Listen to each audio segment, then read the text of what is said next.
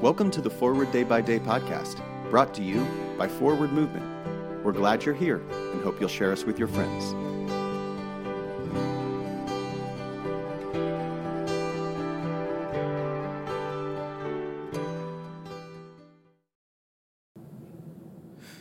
Today is Friday, January 6th, 2023. Today, the Church commemorates the feast of Epiphany. Today's reading is from Ephesians 3, verses 11 and 12. This was in accordance with the eternal purpose that He has carried out in Christ Jesus our Lord, in whom we have access to God in boldness and confidence through faith in Him. I grew up near Tarpon Springs, Florida. Every year, thousands of Greek Orthodox Christians make the pilgrimage to the city to participate in Epiphany celebrations. At noon, a procession goes forth to the spring bayou, where a young member of the choir releases a dove. Then the Archbishop throws the Epiphany cross into the cold water. Dozens of local teenage boys dive in after the cross, all hoping to be blessed by the experience. Today, we remember the Magi's visit to the Christ child. Both this and Jesus' baptism in the River Jordan are an epiphany, or revelation of God incarnate in Jesus Christ. The Magi traveled from their homelands in order to encounter God. Together, they approached Jesus with gold, frankincense, and myrrh, gifts for a king, God, and mortal, respectively. In the person of Jesus, the full nature of God and humanity is revealed to all people, and we are able to approach the living God with no barriers between us. Pray for the Diocese of Orlu of Nigeria. And today's moving forward.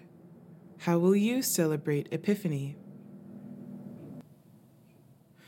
My name is Nia McKenney, and it is my pleasure to read this month's Forward Day by Day Meditations written by Ellis Loy. A general thanksgiving.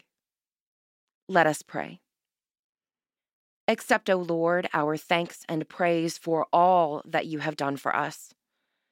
We thank you for the splendor of the whole creation, for the beauty of this world, for the wonder of life, and for the mystery of love. We thank you for the blessing of family and friends, and for the loving care which surrounds us on every side. We thank you for setting us at tasks which demand our best efforts, and for leading us to accomplishments which satisfy and delight us.